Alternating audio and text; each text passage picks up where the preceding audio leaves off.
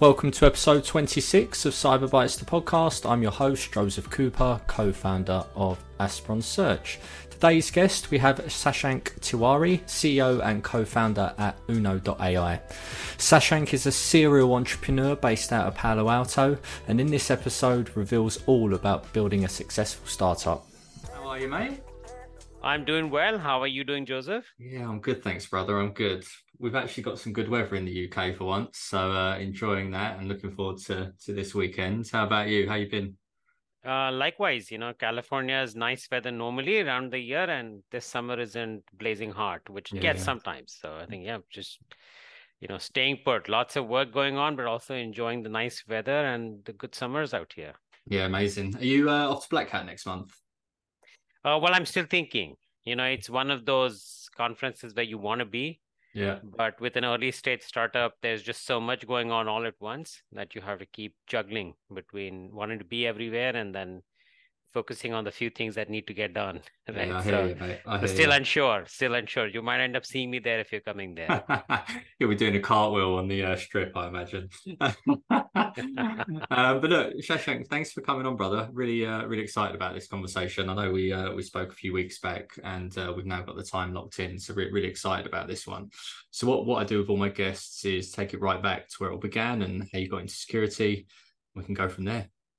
Yeah, absolutely yeah it's always an interesting i would say origin story for everyone. And you know we have our own uh, which i'm sure that those who were with us in the journey already know but you know others might find both uh, interesting inspiring and also a little little fun um, so you know we've been my co-founder and i have been doing startups for a long time now we've almost aged ourselves doing startups if you may you know over a decade and more uh, lots of deep tech companies. So we brought along with us a lot of experience, you know, having either been super early or being one of the key people, you know, sort of setting up interesting companies from hyperconvergence space to, you know, deep sort of ML type companies to security companies. And so when come pandemic, uh, which is essentially around 2020 summers, is when we were thinking, hey, we we're getting this itch to go do the next thing. And um, the timing was interesting because you know in that moment summers of 2020 it was just unsure. Nothing was clear. How long are we going to be sitting at home? Whether this pandemic is going to last forever? Is it going to get over in the next two weeks and in a very funny and weird way that actually allowed us the time and space we needed to really think through what exactly is it that we'd like to do. You know the idea was to do something different something you know um, that would be a category definer of some form but you know the idea wasn't very crisp it wasn't very clear. So so what we did was we flipped the story.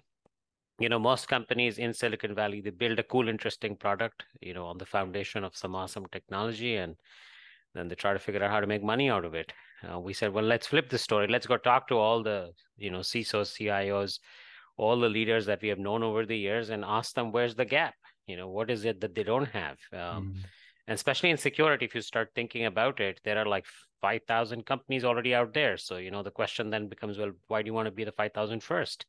And so we flipped it. We went we started asking it was actually very uh, very educational and very good for us because i think we had gone in with some preconceived notions and when we spoke to more and more of these leaders and more of the, more of these sort of you know people in the trenches it became very clear that there were certain areas, you know, areas like skill gap, area like just proliferation of tools, just noise out there, which came over and over again, right? Like those themes sort of surfaced uh, mm-hmm. in very diverse set of companies, from you know mid-sized cloud-first companies to large, good old Fortune 500 enterprises to you know traditional businesses to modern businesses. They all seem to be at least you know saying the same thing. Uh, so that's what really informed us, right? And so we said, okay, you know what, we've got to go and try and solve this problem. Can we even solve this problem, right? And so uh, that's how we went, you know, deeper in that puzzle. And um, in terms of our own backgrounds, you know, we've done a ton of security over the years, but we aren't really what you would call the, you know, sort of the traditional security professionals, if you may, in the sense that we hadn't spent two decades of a career trying to run some you know a, a, a, compliance program or you know some sort of a security posture management program. We've done none of that right? In fact what we have been doing is building deep tech companies uh, as i just mentioned. So mm-hmm. i think we were coming at it from a slightly different background. Of course i had run engineering at a company called StackRox which was one of the you know early leaders in the world of uh, container security, which later has become CWPP, CNAPP, and what have you, right? That whole sort of space has emerged. And I've done a whole bunch of it in my prior life as well, you know, back at Medallia, back at Elementum. Um, you know, Muru, my co-founder, was an early guy at TIBCO. So they'd done a whole bunch of security in the real-time world. And then, of course, you know, he'd spend a lot of time doing data and ML, right, where his sort of more foundational uh, strengths are.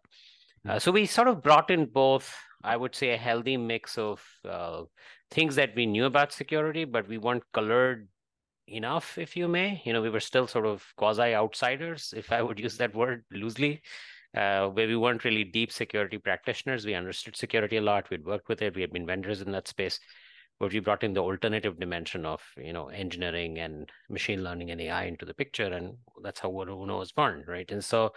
Uh, sorry for the long answer, but you know that's the kind of story. It took us a little bit, honestly, before we got going, right? And so the company really came together fall of 2021 right? We've been talking about it for a little bit. We did a ton of discovery, but you know, finally, fall of 2021, everything seemed to be aligned. We said, let's go, and um, you know, that's that's it. That's how it all began. Yeah, lovely. Where does the um, entrepreneurial uh, like skill, I guess, come from in you? that's a good one.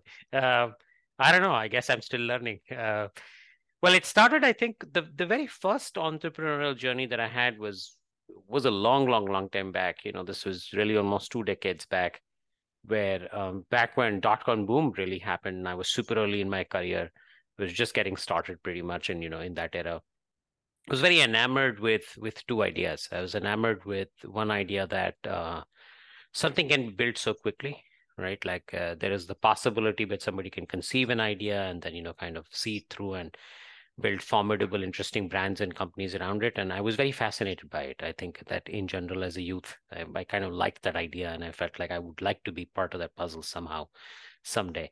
Um, and then, of course, you know, uh, two decades back, like I mentioned, everyone was trying to be an entrepreneur. So I think the the winds were in that direction. Yeah, so I had a little flavor of it, I would say. You know, it's like a tasting session of some form, right? Where I indulged myself in it a tiny bit for some time, and then I went back to the corporate sector and worked, in fact, in the most traditional of traditionals. You know, I was working in the investment banking world and you know the Wall Street world mm. for a good part of my early career. So you know, sort of segued back into the big you know traditional companies of course doing a lot of interesting leading edge technology but uh, at some point in time i guess i had that uh, little fever yeah. if you may the entrepreneurial fever which kind of came back to me um, you know late uh, 2000s and uh, 2004 5 is when i gave it a second pass if you may and then after that you know startups and entrepreneurship mm. have become just me right for better or for worse and similarly, I think with Muru, and which is why I guess that's how you end up finding your co-founders, I presume, is like, you know, his experience, and he can, of course, you know, speak to it himself. But, you know, what I understand of it is uh, his early experience at TIBCO was very both inspiring and also defining, right? And so at that point, TIBCO was a startup when he became part of that journey, you know, super small company, uh, you know, radically redefining real time and he went through that whole journey and then at the end of it felt like well why should i go work for a larger company? I've just had so much fun. I built so many things. I learned so many things so rapidly. And uh, you know this is just all around inspiring. So let's keep doing more of it right? And so he's also stayed in the whole sort of startup world one way or the other. Yes. so for us in some sense i would say it's almost second nature. Like i don't think we would be very good fits in a very large well defined company to be honest. But you know we've we've done that from time to time. So i think we do have some flavor of it yeah. It says on um, on your LinkedIn, uh, company building is in my DNA, which I love. And I just wanted to ask you, like, what skills or behaviors do you think, like a a company builder, an entrepreneur, what what what they need to have? Yeah, yeah, absolutely. Um, truly, like I mentioned, right? Like that is something that I've done for a long time, and also something I really enjoy doing, right? Like my uh, my sort of take is there are there are two or three things you need uh, to do effective company building, right? And they're in some sense are very contradictory, but you need them all at the same time.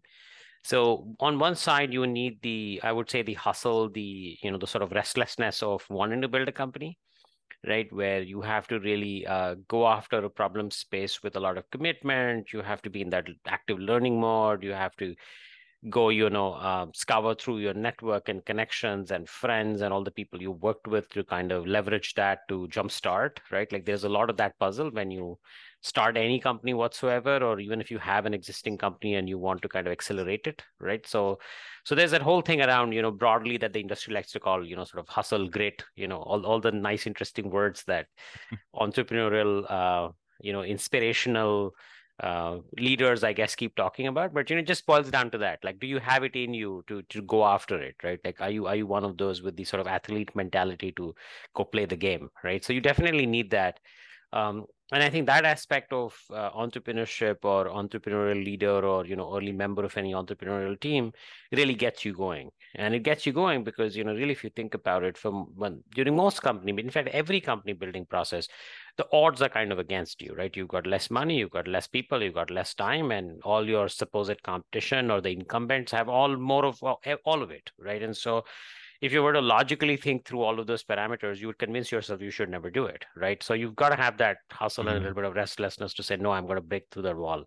So you need that on one side, right? But the the flip part of it is that you know if you are uh, too much in that hustle mode, uh, you could also burn yourself out, right? And you could also become very operationally focused, very day to day, task to task focused, which happens, which has happened to me as well from time to time in the past. And I think that what separates, in my opinion, and this is again part learning, part observing others, and just being long enough in Silicon Valley. Mm. Uh, the the part that starts becoming interesting, and this is where people start building, you know, formidable, large, category defining companies, is where they can both do the hustle at one level, but also start separating themselves out of it and start thinking more strategic, right? Where mm. they have the ability to think a little further out, five years out, 10 years out, start reading the, you know, sort of the patterns in the industry, um, start making some bets, um, you know, taking on the, I would say the, the important tasks around inspiring others to come join the journey because you know obviously building a company is a team sport. You can't do it all. So you need all kinds of smart people around you and with you. And so you know start starting to do a lot of those things right? Like where you are looking at more strategic more long term more sort of calm and uh, you know thoughtful oriented tasks and then if you can combine both somehow, you know, the hustle on one side and then all these strategic, long-term, big investments, and you bring it together, well, then yeah, uh, you know, we know what what happened in Silicon yeah, Valley, right? so yeah, yeah it's, it's, sure. it's, kind of like that, yeah. Where um, you're an advisor on a ton of uh, businesses. You're on the board and an advisor for many different firms. What for particularly startups? What are the sort of common mistakes that you see like founders make on their journeys? Yeah there are some common ones you know um, and yes i've been lucky enough to be part of some you know interesting startups and i'm learning with them as well as uh, as much as i'm trying to help them i think they're kind of helping me understand and learn more right as i interact with them. Well the, the first common mistake really that most founders end up doing is um, you know how much to uh, define their own product. And what i mean by that is uh, you know when you start a company and you start trying to raise money and inspire others you have this humongous goal right? And you're painting this picture about the future that is absolutely fascinating and you know that you're going to be part of or you're going to go build right? And so you've got this humongous big goal right? Um, now the, the the gap that starts the moment you you start building the company is well you can't build it all. You don't have the resources you don't have the people you don't have the time as i mentioned earlier and so then the question is, well, which battle do you pick first, right? And I've seen that most startup founders do not understand, especially the first time founders, do not understand the fact that it is impossible, even for the smartest out there in this universe, to fight like five battles all at once. You just won't be able to do it and you won't come back alive, right? Like it just doesn't work. Uh, but they want to believe it because they're ambitious people, right? So most of them will just take on multiple things all at once. They will try to build the product quickly at the same time try and accelerate their go to market before they're ready. Mm-hmm. uh, try to also take on some big partnerships or something of that form. We'll also try to innovate and spend time in you know some sort of a research.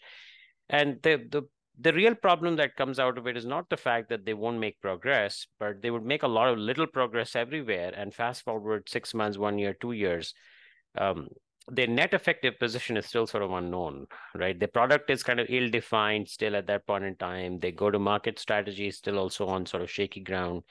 and much of the other effort has also not yielded the kind of fruits that they thought it would right so i think like that's the worst situation that the founder can be in where they've worked super hard for let's say a year two years and don't know where they are right they're kind of in that lost battleground mm-hmm. you know they have they have a scar from here and a scar from there and you know everyone's still sort of with their swords out. And so like which one to fight next and you're just looking around a little confused right? And so i think like bringing that back what i usually try to tell every first time founder that i work with is like pick your battles pick your top one or two things go deeper into it rather than going going wide. Uh, solve those problems first. Like so if it means hey if engineering is my foundation i need to hire the best engineers in town and you know start building the product and have the right sort of mindset and architecture and flow well solve that first right? Get that done in the first six months so that you have a good foundation to build on.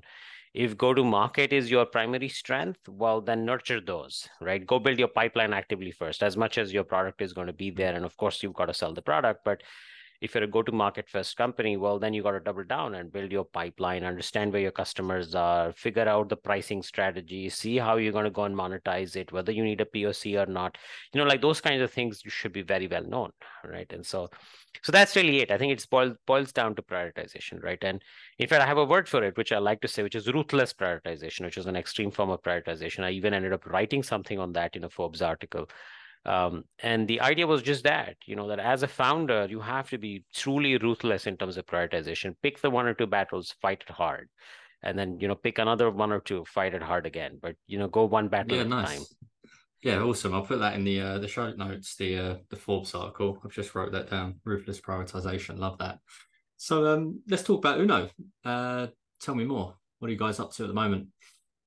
Well so we started like like i was saying you know it's easy to preach others and then you got to hold yourself accountable so so that's what's going on. We started our own journey about 18 months back right? And we had this big sort of you know ambitious goal. Uh, uh, as I mentioned earlier, we started speaking to all these prospective buyers and industry thought leaders and walked out of it saying, hey, we've got to build something radically new.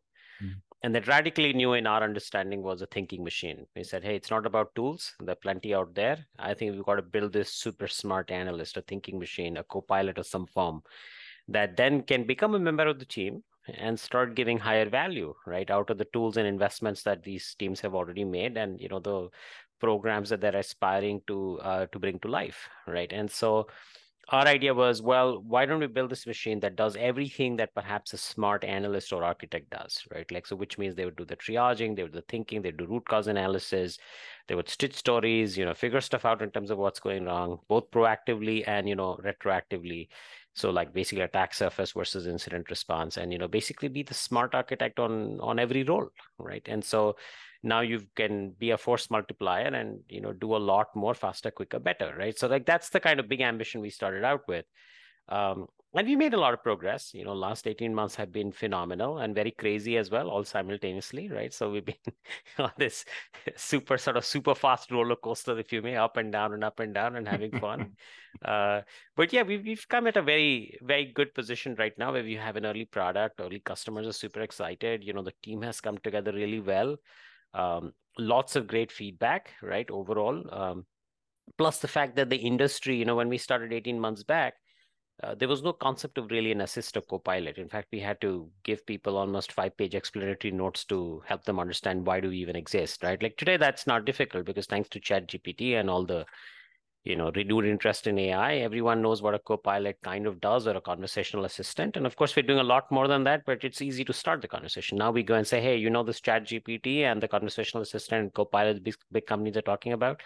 Well something to that and smarter can be on your team as far as security goes right? And would you like to have a conversation? Would you like to give it a try right? So now the uh, sort of the starting lines or uh, you know opening the doors has become far uh, smoother i would say right? Like it's easy for people to relate to what the tool might be able to do. Then of course they get their hands on it and you know get excited even more when they see all the good detail oriented stuff that the tool does. Uh, so i think that's where we are. You know broadly speaking a good foundational initial product in place you know go to market motion uh, sort of humming and we intentionally leaned on it after we built the initial product, right? So we kind of uh, held ourselves back, not trying to uh, proactively sell too early, sell too fast. But at the same time, we had engaged a lot of design partners who, of course, have been very helpful and very instrumental in defining the product. And now it's about scaling, the next level of scaling, right? But uh, as with the world of startup goes, as we both have been sort of uh, saying a little bit in this this session as well, is uh, it's back and forth and prioritization, and you know the um, uh, picking the battles, if you may, right? So we've got some battles to fight now. We've got some new battles to fight, right? Like where we've got to streamline our mm-hmm. uh, go to motion, uh, build the next generation of features on the product, expand the organization, bring on more leadership, and uh, that's what's happening. You know. Yeah. How important was uh, the research prior to to thinking about the solution? Very fundamental. Mm-hmm. I don't mm. think we would have reached this far or this fast without it you know yeah. the uh, the the biggest i think benefit was that it was actually twofold one was that we got to speak to a lot of potential cio CISOs, and i think we uh, we in some sense did what typically companies end up doing after they have a product right and uh, once you have a product and then you start figuring out where your market is it's a it's a funny situation and why i say funny situation very intentionally those words is because on one side you want to move fast because now you have the product you're ready right but at the same time um, you can't because you're still in the discovery mode. So there's this weird dichotomy of wanting to move fast, but then hey, I got to do my discovery, otherwise I might just fall flat on my face. So, uh, so that just creates like an impedance mismatch right at that phase of the company. Mm-hmm. and also it's expensive because you know by then you have already started burning through the monies that you may have raised or the monies that you've invested out of your own pocket or whatever is funding your venture right? Like if there's some there's got to be some means of funding your initial venture and mm-hmm then that, that clock starts ticking. So now you get into this very quick time boxed panic type mode where you're saying, hey, there's impedance mismatch. I'm not sure if my product is gelling well. And then my money's running out. So, you know, I got to get my story together. So I think like if you if you do this proactively, because it really doesn't cost anything to go start learning right like it, it honestly doesn't cost a dime to go mm-hmm. start mm-hmm. learning because you can literally casually start these conversations with your own network and then get more introductions and start talking we of course were a little lucky just having been long enough in this yeah. industry you know a lot of people gave us audience but nonetheless i would say even a first time founder can start doing it it's not rocket science right like start tapping into your own network start talking to friends get introductions and just basically start learning right and what that did for us was that research helped us fine tune the early product in a very clear, crisp manner. We avoided a few mistakes. We avoided going down paths that otherwise we honestly would have because, you know, we thought it was very cool and it was very interesting. Uh, but at the end of the day, if it's a commercial product and you got to take it to life and you know bring it to companies, you got to figure out what they really need. It's got to map to some need. It's got to map to some you know existing pain point, right? So I think like that definitely helped us a lot, right? Like that was very beneficial. Mm-hmm and then the second part of the research was really around what I would say is technology. So you know, I, I I've talked I've talked about this in the past in other podcasts as well that you know especially in silicon valley there's this deep desire at all points in time to build some something awesome with respect to technology right? Like a majority of the people here are very inspired by new tech next tech right? Like that's what drives people. Uh, the the big part or the big question that that is often not talked about is that is that technology you know while in concept in in theory looking very attractive uh, can it actually scale? Can it actually be applied to you know use cases and real world problems and can it actually solve them in a reasonable time within reasonable cost in a reasonable manner right? And so those things usually get explored over a period of time. And that's why we see all these very interesting companies being born and sometimes being shut down as well after two three years of very interesting product building because eventually what they realize oh it's too expensive to actually build it right? So it's not viable. Nobody's going to buy it. Or you know what? The technology is not ready right now because it needs like five other things to be ready before it can really become real right? So like all those things are just the common problems uh, one runs into as an entrepreneur. And so our piece was that why don't we take it almost like a science experiment right? And so even when we started building before writing like production code we said we're going to spend some time just experimenting on the toughest parts of the problem right? Like the most difficult ones that we are also a little unsure about. Let's make sure we build a prototype. Let's make sure we dig a little deeper. Let's make sure we even read some, you know, outstanding research, talk to even some people in academia and researchers in the space and just make sure that we are not making some fundamental assumptions or mistakes that is going to just come back and bite us later right and so i think both these investments one on understanding learning the market and then of course the feasibility of technology um, and the fact that yeah it can actually be done and yes there are some roadblocks and some new things that we'll bring to market, right? There's innovation is just part of the puzzle, but it's within the realm of possibility. Yeah. And when I say within the realm of possibilities, also in terms of cost and commercialization and readiness of the market, you know, I think like we kind of did that yeah. study and investment, and you know that was good. You know, that definitely helped us a ton. Amazing. Final question: What advice well, would you have given your younger self like 20 years ago when you started all this? Or what, what, what, advice would you give to, to, to first time founders and looking to go on their, their journey? Yeah, there, there are a couple of things that I do reflect on. And I think like that's what I would tell my younger self. And, you know, I continue to try to tell others who ask for advice is uh, one is focus a lot on learning early. You know, I think that especially when you're young uh, and you start, it's very unclear uh, what the world is going to be like 10 years 20 years fast forward right? At least i didn't know right? Like i was a i uh, i was ambitious hardworking human being even when i was much younger but uh, you know i was just that ambitious hardworking. Like it's kind of stopped there. I didn't i don't believe i had a a big vision or understanding of what the future may be like or you know what i could become or how i could impact things you know that was still kind of fuzzy and which is fine you know when you're 20 something you don't know all the answers to all those questions. Um, but then I also now feel both from my own learnings and also from observing other people, right, who have uh, had, I would say, disproportionate amounts of impact in society, is that uh, many of these people who've, and when I say disproportionate impact in multiple ways, rather they built companies or done something very meaningful for society, or you know, just come out with some very foundational. Uh, you know technology or innovation or social change or whatever that they have done right like there are multiple people lots of smart people in the world um, I think most of them invested heavily in learning early on in their career, right? And they took the long term view where the idea was like, hey, if I want to build a technology company, I want to go work in technology companies early and I want to go deeper in that space and find the piece that really works well for me and, you know, go deeper and deeper and deeper in that rabbit hole and, uh, you know, build my expertise uh, by working there for a few years, right? Or working in certain difficult, challenging problems up early. And, that's sort of helping them shape right? Mm-hmm. helping them figure out both what they want to do and also uh, you know what they uh, what they end up becoming finally. So i think that i would definitely say you know lean on learning. So like yeah. even your first job or the first couple of jobs shouldn't be about hey how much money am i making or is this job fancy in the eyes of society? I think like all those are irrelevant in the long run to be honest. I think like find one that really sort of drives you right? Find the one that you're most curious about uh, go chase it right? Go chase it go chase it with you know full heart and you know uh, mind and soul and you're going to come out only stronger. So i think that's one thing i would definitely say you know lean on learning.